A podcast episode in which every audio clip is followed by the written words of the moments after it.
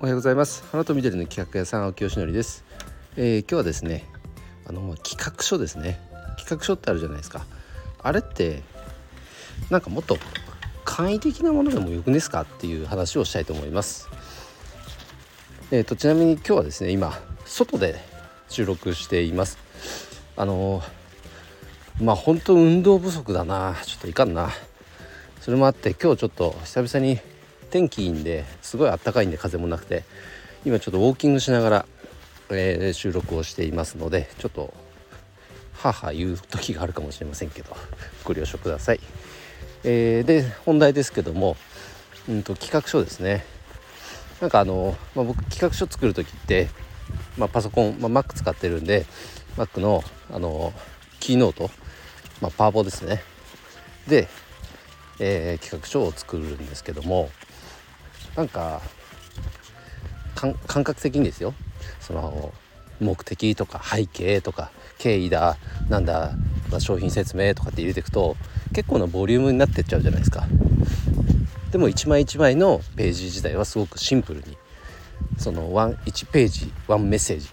みたいなことを心がけて作るんですけどもそうすると枚数だけはどんどん増えていっちゃうんですね。確かに見やすいかもしれないですけど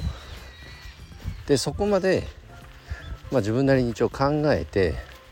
何度もチェックしてよしこれで企画書できたぞと。それでいざ提案してもいざなんか走らせてみるとあここ違ったなあれ違ったな。お客さんはちょっと試しに使ってみてくれたらあやっぱこっち右だと思ってたけど左だったのかとかそういう変更ってめちゃくちゃあるんですよね。で例えば今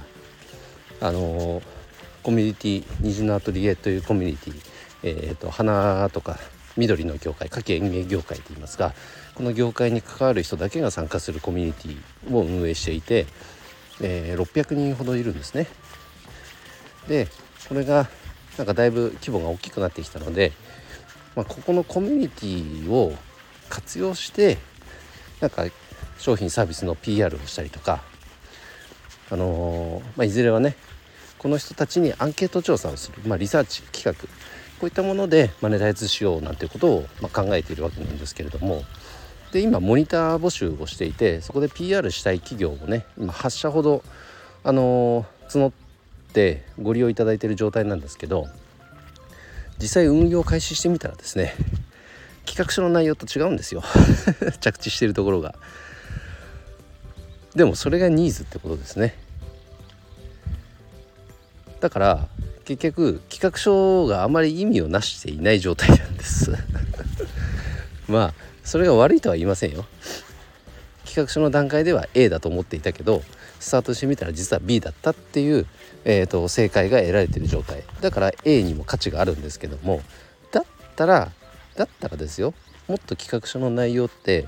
簡易的なものでもっとシンプルに分かりたいことだけ伝えたいことだけ伝えるぐらいのものでも、まあ、いいんじゃないかなというのが、えー、今日の本題でございます。なんかそれをきっちりねパワポでなんかこうなんかいろんなグラフだなんだを駆使して伝えないと伝わらないみたいなものって、まあ、確かにそのなんだ最低限のポイントはもちろん押さえてなきゃいけないですよ。ただ提案する内容自体はやってみなきゃどこにフィットする着地するかってわからない部分もあるじゃないですか。それを含んでいる状態なのであれば企画書っていうのはもっと簡易的なものでもいいのかもしれませんね。うん、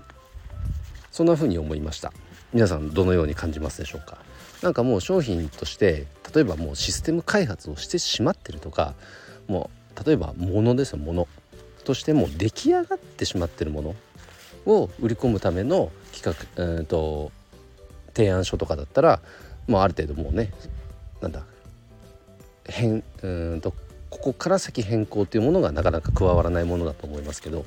企画ぐらいの企画ものっていうのはやっぱ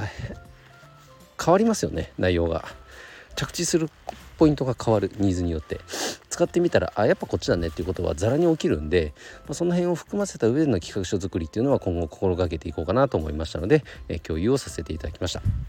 え、最後に1点ご案内です、え、今、えー、実施しているクラファンですね。おかげさまで100%目標は達成した状態です。106%だったかな？というとこまで来ています、えもうちょっと積み上がるとですね